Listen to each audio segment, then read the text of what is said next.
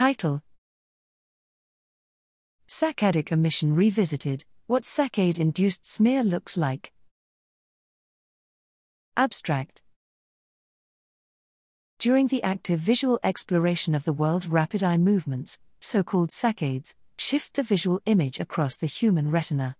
Although these high speed shifts introduce considerable amounts of intrasaccadic motion smear, our perceptual experience is oblivious to it, a phenomenon termed saccadic omission. Yet, remaining unaware of saccade induced motion smear during natural vision does not entail that it cannot be perceived in principle. Here we triggered tachistoscopic displays of natural scenes upon the onset of saccades to render smear, that would otherwise be omitted from perception, highly conspicuous. By systematically manipulating display durations, we studied the dynamics of smear in a time resolved manner, assessing identification performance of smeared scenes, as well as the perceived smear amount and direction.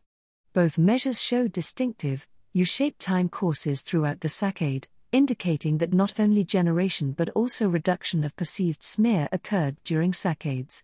The spectral content of the scene strongly modulated these time courses, as did presenting, Parts of the scene, scenes through windows of varying sizes.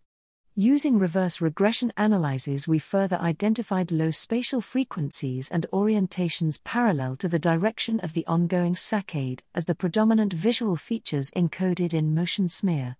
We show that this finding can be explained by early visual models that assume no more than saccadic velocity and human contrast sensitivity profiles.